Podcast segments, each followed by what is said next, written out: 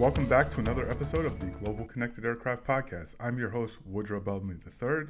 Today is Wednesday, July 15th, and on today's episode, we'll be learning about some of the latest data collected about how the volume of flight operations is slowly starting to increase again after the lowest points of air travel volumes that occurred in April and May due to the COVID 19 pandemic. But first, I wanted to remind our listeners that you can still view our recent Cabin Chats virtual series on demand. Check out www.gcasummit.com slash cabin chats for all of the details on that. I recently had the chance to catch up with Daniel Baker. He is the CEO of FlightAware, which is the provider of the world's largest flight tracking and data platform. We discussed some of the trends they have been monitoring within the commercial airline and business aviation traffic, and what that means for passenger demand for the rest of the summer moving into the fall, as well as some interesting uses of artificial intelligence and machine learning capabilities that FlightAware has introduced into its platform. So let's get into our discussion with FlightAware.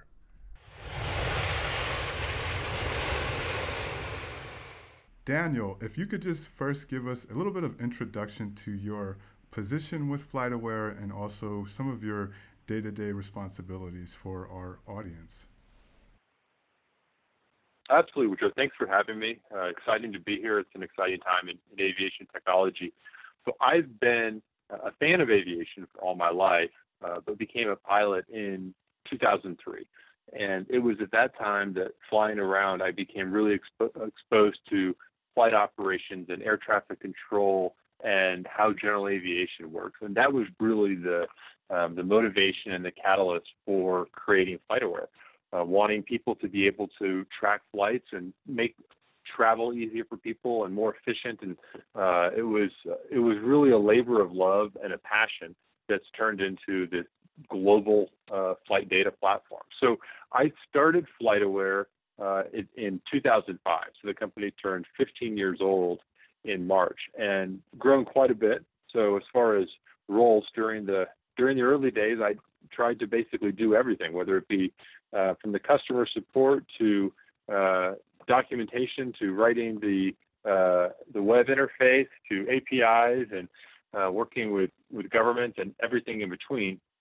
You know, fortunately, as we've grown quite a bit, we have about little over 100 people right now, uh, most of those in Houston and most of those on the software engineering side. So um, a really, really sharp team of folks. And so my role has has pivoted. Unfortunately, I don't really get to write software anymore, and um, but I do still get to interact with customers a lot, uh, which is something that I enjoy because I can learn about the industry. And we have a really wide array of customers, more than uh, 15,000 uh, business aviation uh, aircraft operators, more than 1,000 FBOs, um, and then uh, more than 200 airlines are using either our data or technology or services. And so I spend most of my time uh, listening to customers, talking about challenges in, in, the industry, and then working with the product folks at FlightAware and with the data scientists to be able to help solve those problems. And uh, we've made tremendous strides, you know, going from being a U.S. flight tracking company in 2005 to a global data provider in 2020 um, and just had a had grown a lot to become central to all of aviation as it relates to the technology platform and decision making. I see, and it's been a you know it's you know we've been covering uh, FlightAware over the you know last couple of years, and uh, it's been interesting to see how you all have grown, and it really has it you know still is the, the kind of the main way that you're able just as a non kind of aviation expert able to see flights that are in your area. Um, but could you also just give our audience a sense of the kind of massive size of networks of you know ground station ADSB receivers that FlightAware has globally? Because that that's always been really very interesting to me. Yeah, it's it, became evident to us that we needed to have our own way of collecting data directly from aircraft. When FlightAware first started, the data was provided by the FAA. And the challenge there was that it was, of course, limited to the FAA's coverage. And we expanded over the years. And so we get data from about 45 countries right now in, in similar ways that we get it to the FAA, um, which is great. But 45 is still pretty small if you're trying to have worldwide coverage of flights. And so in about 2008 or 2009, we began building our own ADS-B receivers. And this was before many airplanes had, had ADS-B out capability. You know, maybe the um, the really long haul aircraft, uh, particularly on the airliner side, would have it, but it was only a few percent of the world's fleet was equipped with ADS-B. But it was such a cool technology, and it, it enabled us to deploy ground stations and pick up data in parts of the world where we weren't able to get data from air traffic control. And so that became really popular, uh, both with our uh, you know free services on on the website, the mobile app, like you're talking about, as well as for our aircraft operators. That suddenly the expectations changed, right? That they they wanted a position more often than every 15 or 30 minutes. They were getting used to seeing them all over. So we've really ramped up our ability to both uh, manufacture, distribute, and operate ground stations since then. Um, so we currently have about 28,000 ground stations in 200 countries. And this consists of uh, both uh, devices that we uh, manufacture ourselves in both Texas and Germany, uh, as well as devices that individuals can build using the open source software and the hardware that we distribute onto the market as well. And that's called PiAware. Uh, and both of these are really the same software platform. Uh, but 28,000 ground stations is uh, is where we stand today, and we're continuing to grow that network by more than uh, 500 a month. And the expectations have really changed. When we when we first deployed uh, these ground stations, we thought that the goal would maybe be to supplement our air traffic control data with uh, a handful of positions at cruise, for example. And, and if the airplane was at cruise at 30, 40,000 feet, then we'd be able to uh, have line of sight to that. And then it became that we wanted it for all phases of flight. And then the latest focus for FlightAware has been on the surface, so actually tracking these airplanes as they taxi around an airport. Um, so we've been focused on getting line of sight to all of the cargo areas and de-icing pads and FBOs and taxiways and runways and that's a, a much harder challenge than getting line of sight to the air. Uh, but that's that's been a real focus lately, as well as of course uh, redundancy and reliability. So we're going to continue to grow that network, um, and it's one of the really valuable uh, data sources uh, in, in, our platform. And of course, um, we we have a terrific partnership with Aireon, uh, which has ADSB receivers on the Iridium NEXT satellite constellation. And so we're able to receive all of the surveillance data from Aireon so that for our customers that are conducting uh, transoceanic or transpolar operations, we can actually use ADS-B to track those airplanes anywhere in the world as well. So it's a really great uh, complementary partnership there. Interesting. Yeah, and you know, since you did mention Aireon, um, follow up on that. How has you know since they went live uh, last year with their network, how has that been that process of you know integrating that data into this you know massive ground station uh, network and you know surveillance network that you have? It's it's been really good. You know, although we do have 28,000 ground stations in 200 countries, um, that's a small fraction of the world's surface, and uh, it was always a problem for us that when it came to uh, transoceanic or transpolar, we had to rely on far less frequent and, and less reliable position updates. And so it's been terrific to be able to um, have our Hyperfeed platform automatically transition from our terrestrial data to the space-based data for our customers that need that. And we've got um, thousands of aircraft now subscribing to that service. Um, as you said, it went live last year, um, which has been great timing both for the GADSS mandate that airlines and large aircraft operators follow, as well as for all sorts of efficiencies that operators are able to leverage by having global tracking. Um, so there's uh, probably a couple hundred airlines now that are using our Fuse data. Uh, and the cool thing from their perspective is, you, as you asked about what's the experience like or uh, what's the impact, because we take so many positions and, and flight plan and data sources and we're so good at fusing it, um, our customers didn't have to do anything. So if you've been using FlightAware, whether it be uh, on the web, through APIs, through one of our partners um, that take our data and put it into value-added applications like ASDs, it just started working. They didn't need to reconfigure the aircraft. They didn't need to uh, upgrade their applications or their hardware. It's just suddenly when we went live with Aireon, they were getting at least a position a minute over the you know over the South Atlantic Ocean or over the North Pole. Um, and so we did all all that integration, and the data that Aireon sent was um, so so you know seamless and strong and powerful and uh, consistent with what we would expect from ADSB. That neither FlightAware nor um, you know our airline customers in particular uh, were impacted from the perspective of having to do more work. It just suddenly their operation was that much more efficient. So it was it's just been a terrific win, and the feedback has been incredible. I see, and you know, so over the last few months, um, and one of the things that FlightAware does regularly is put out press releases with information on sort of volume of flights that are occurring yeah. in different segments. Uh, and you know, of course, early March, you, you, we had these COVID nineteen travel restrictions that kind of just nosedived yeah. airline traffic.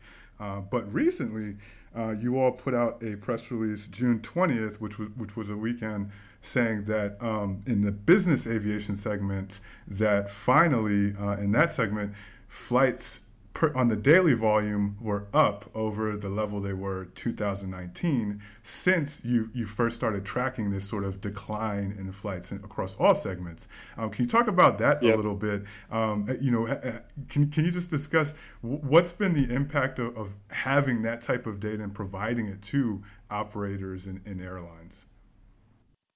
Yeah, so you know we've been trying to provide uh, everyone with some insight into what the impact is and, and, what to expect and what the trajectory is.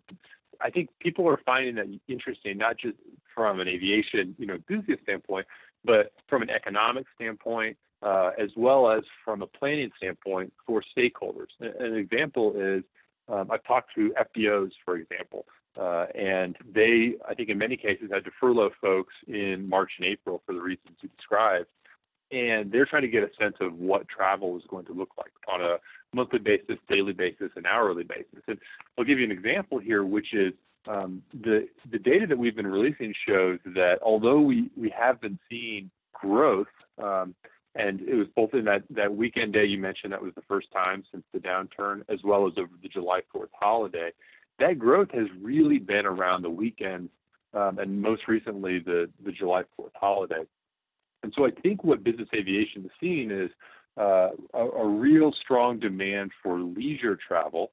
Uh, so that's on the weekends, but the, the kind of the nuts and bolts Monday through Friday uh, hasn't uh, really recovered yet. And I, I, don't think that's a function of business aviation. It's a function of people aren't having meetings yet. You know, conferences aren't happening. There's, everything has just been slowed down a little bit. So um, we're seeing continued growth, uh, particularly for leisure travel, uh, and we're seeing a, a, lot of charter and fractional flying. Um, so that that makes a lot of sense. For uh, and as we speak with charter operators, they're saying they're seeing a lot of first time uh, uh, charter customers as well. So we, we see a really strong recovery over the summer for business aviation. I think the question is going to be, you know, what does the fall look like when leisure travel generally goes down?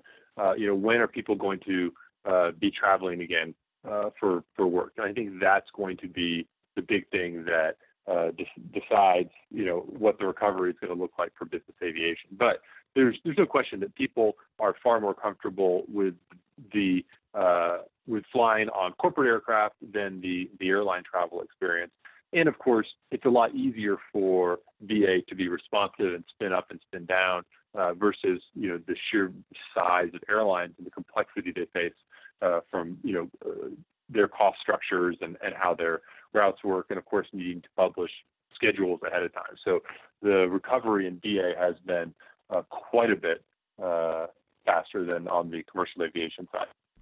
And in, in, about the you know that kind of you know up and down trend, considering the U.S. has you know kind of the biggest install base of business aviation operators, um, you know the, the, yeah. usually there would be over the summer a lot of kind of Europe to U.S. flying, but you know as you look at those numbers um, in that that singular day that that we mentioned is that consistent across all regions, or is it mainly kind of the U.S. that's seeing this um, a little bit of, of, of, you know bounce back for business aviation flights? The U.S. led it by far. The U.S. is the only place where we've seen growth, um, and I I attribute some of that to just the uh, the size of the country and the political landscape. And what I mean by that is um, people right now, when they're traveling, are doing domestic trips um, and they're doing uh, shorter trips, right? To your point, there's not a lot of U.S. Europe leisure flying right now, for example. Um, and so, um, both due to just concern and due to immigration and quarantine rules. So, Europe, for example, was more impacted and has been slower to recover, although it's recovering now on the BA side. And, and for the reason being that you know, so many more of the flights are international, right? Whether it be um, within within uh, you know the Schengen area, maybe to and from UK. People do a lot of leisure flights uh, to and from the Middle East, for example, and that's just largely come to a halt. And so, um, just where they're located in the world has made it harder uh, for for them to recover. Um, but you know, the U.S. is so large, and so many people can do domestic trips that um, the BA industry has been a beneficiary of that. Um, I do think that the FBOs, which aren't seeing the volume on a weekly basis they were before, probably aren't seeing the same gallon, uh, uh, you know, volume and fuel as well because, to your point, there's not as much long haul flying. And now, let, now that we kind of talked about the business jet side, um, you all are also sending out some of these reports on the commercial airline side as well, uh, yeah. which we, you know, we have seen some. You're seeing, you know, airlines are still flying. There are still some cabins where, where you even see them uh, all the way full, but a, a, lot of planes are obviously still grounded now. Uh, but on June 29th, right. you, you did mention a, an, an, interesting stat about uh, airline travel coming back a little bit. Can you tell us about that? What, what are you seeing on the commercial airline side as far as, as trends and, and, you know, kind of daily traffic? Yeah, so, you know, we saw uh, traffic get down to probably almost 80% lower than it was year over year at the worst. That was probably in, in early April uh, and it's been on a steady recovery ever since then. But it's it's not great yet. Uh, so right now we're probably down about 55, 56 percent year over year. So about half of the airline flying. You know what I can say is you know a couple interesting observations. One is I think it's important to look to China here. China was the most impacted by this early on, and so they you know they were impacted a month or two ahead of the rest of the world. And so they really stopped a lot of their flying in late January and then in uh, in early February. Now, if we look at where they are, their recovery rate has been about the same that we've been seeing, and they're up to about minus minus 33 percent. So they're you know only down uh, a third uh, as of you know right around July 1st, let's say. Um, and so I think if you know if the whole world could be there in two two months and three months, that that would be a success story considering how bad it's been. Um, you know, the, the China was the first to recover. Uh, the U.S. has been on a slow upward trajectory. Europe was was much later to recover. But what I can report is that uh, the July schedule from airlines, we saw a big bump both in um, North America and in Europe, where uh, we just saw a huge uh, return to flying and the fastest uh, rate of new flights uh, or I should say resumed flights that, that we've ever seen. So um, I'm optimistic that that, that will uh, that'll continue. I'd say that right now, um, you know, we're looking at you know the end of July might be down um, in the U.S. 40 percent uh, year over year. So um, if if my optimism is correct and we're at down 30 percent or so in a month or two behind China, I think that's a success story given you know the situation that we're in right now. And are airlines also using FlightAware, you know, data like this, like you mentioned, for business aviation, for, for flight, you know, planning and scheduling purposes? I think that, you know, although we have a lot of airline customers who are using us for decision making, um, whether it be around surface um, or, you know, de-icing rates and predictions on arrival times, I think they're largely looking to booking uh, as it, as it kind of informs their, their schedule. Um, we certainly send this information to them. They can look at it from a, a macro level. Uh, my guess would be they are using this data to set expectations about maybe Q4 or Q1 of 2021, uh, but probably not as tactically as their their schedule data, which I think is uh, uh pretty actionable. And you know, one of my uh, kind of favorite topics to watch FlightAware evolve within in recent years has been uh, you all have introduced some artificial intelligence and machine learning capabilities, algorithms into this sort of massive set of, of data that you've been able to collect and, and you know, continue to collect. Uh, and you recently announced a partnership with InnovATM to integrate machine learning algorithms into your flight position status and foresight capabilities. Um, can you tell us a little bit about what are the what are the end users of FlightAware's platform get out of that new uh, partnership? Yeah, it's really exciting for for the reasons that you mentioned. We um, we began working on a lot of this technology two or three years ago because uh, we were beginning to have solved the coverage problem, both with our tens of thousands of ground stations and Aireon space-based ADS-B, uh, we were starting to say, okay, you know, we're going to see diminishing returns in improving coverage. What we need to be focusing on is solving problems for our customers, not just giving them more information, but trying to determine what, why they want that information. You know, what challenges are they having? So, um, our our machine learning technology is called Foresight, and so Foresight takes our 15 years of historical data, just petabytes of data. So petabyte, of course, is 1,024 terabytes, and a terabyte is 1,024 gigabytes. So um, it's incredible volumes of data.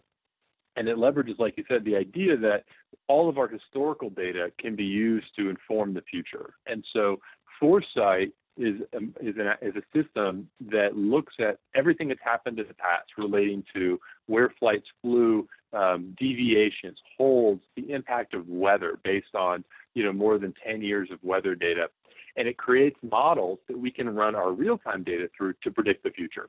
And so Foresight's first public applications are around predicting the time that an airplane lands and the time that the airplane is at the gate. And it's incredibly accurate. Uh, and it uses our global coverage and it uses our, our historical data and it can predict the gate in time within minutes incredibly reliably uh, a couple hours before landing, which the primary purpose originally was to help airlines and airports better operate. And you might have seen an announcement we made with Frankfurt Airport last year, which was our first uh, airport customer. Fraport um, is using it to do uh, gate and stand uh, allocation and personnel deployment and operate the Frankfurt Airport more efficiently. Um, but this partnership with InnovATM is really cool because they're taking our foresight data in an, in an API, and they also have some machine learning applications, and they're taking our our foresight machine learning and putting it into their machine learning models, and they're working to uh, reduce taxi time prediction errors uh, to save uh, aircraft operators and airports uh, time and money. And so they have, um, uh, you know, a, a great uh, set of customers that have basically reported that with our data, uh, they're going to be save, saving um, over 130,000 euros per day at the busiest airports. And they put together a case study on that. And it goes to show the value of the data and then taking it to the next step uh, and being able to um, you know solve problems rather than just provide information. So as it stands, on, with back to FlightAware Foresight, you know over half of the ETAs for airlines are uh, in the U.S. are generated by Foresight, which helps with you know gate assignments, holding airplanes, uh, you know fueling, scheduling, crew assignments, but more importantly.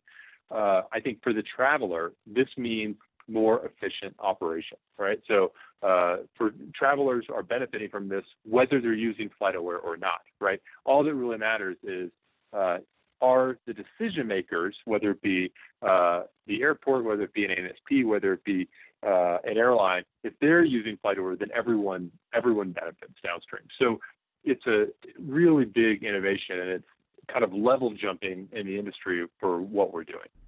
Interesting. Okay. Yeah, I did not. I didn't realize the ETAs are, are generated by by your platform. That is very interesting to learn.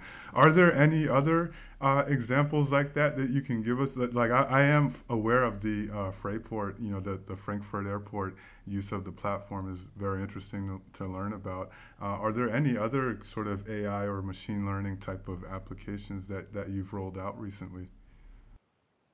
Yeah, well, really, the uh, the number one is is foresight and being able to be used by uh, by airlines. So both United Airlines and Delta Airlines, for example, take that data feed of ETAs for landing and taxi in time, and they're able to use that throughout their entire system, their entire infrastructure.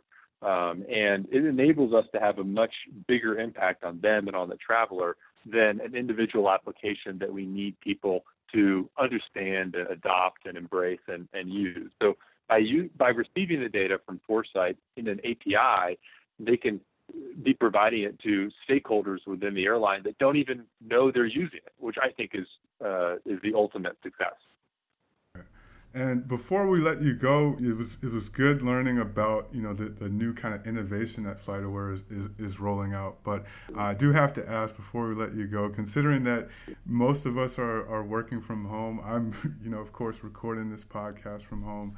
Um, how has it been just working, you know, your FlightAware teams working through this pandemic? Because, like you said, there, there are still aircraft flying. They do need this data. It's very important to track this and for planning purposes.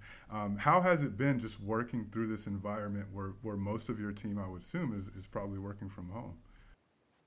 Yeah, almost everyone at FlightAware is is at home. Some of the team that does uh, manufacturing of our ADS-B ground stations, they go in on separate days, and we have some safe protocols. Uh, but probably more than 95% of the team is is working remotely.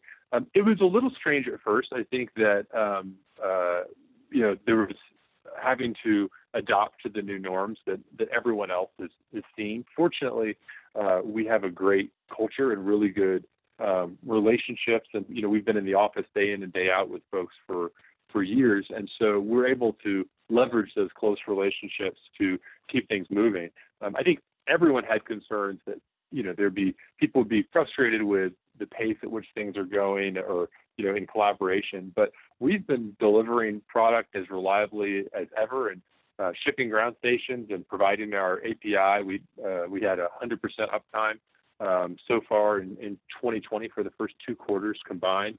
Um, so the, the experience has been has been really great, and uh, people we have to recognize that people have different circumstances. People have family members they need to take care of. People have children. You know, schools are out. Um, of course, for the March, April, and May when we're at home, and I just said to everyone, look, we're all going to have different things that are going on in our lives as a result of this, and we're just going to uh, be transparent about it and pick up the slack for each other and, and be flexible. And that's what that's what's been happening. So um, I think the only concern is that it's it's a shame that um, you know it's hard to take a vacation. It's hard to relax. And so I've been telling everyone, uh, you know, try and take some time off because it's tempting to wake up, pull out your computer, and just start working, and the next thing you know, it's 7, 8 p.m. because the days are so long um, and you haven't had a break. So um, I, we're fortunate. The, the, number one thing is the entire FlightAware team has been been healthy, and we're really happy and fortunate about that. Um, we're trying to pick up the slack for each other as people deal with the uh, kind of the inevitable realities of this and uh, and supporting their families. And uh, we're just uh, uh, glad to have such a great team that we can we can rely on and we can continue to uh, make our make our customers happy and deliver great uh, great services and experiences day in and day out while while innovating.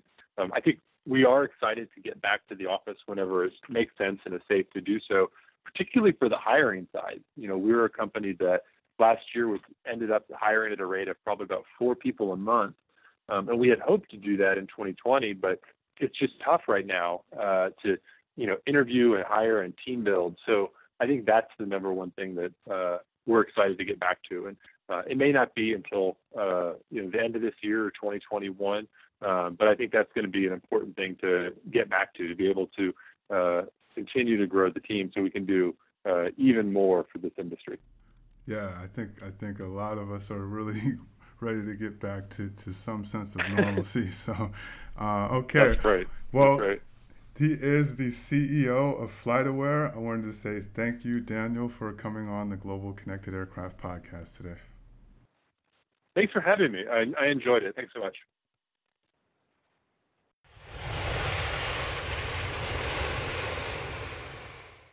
So that brings us to the end of this episode.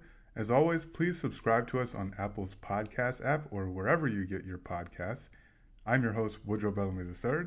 Thanks again for tuning in to another episode of the Global Connected Aircraft Podcast.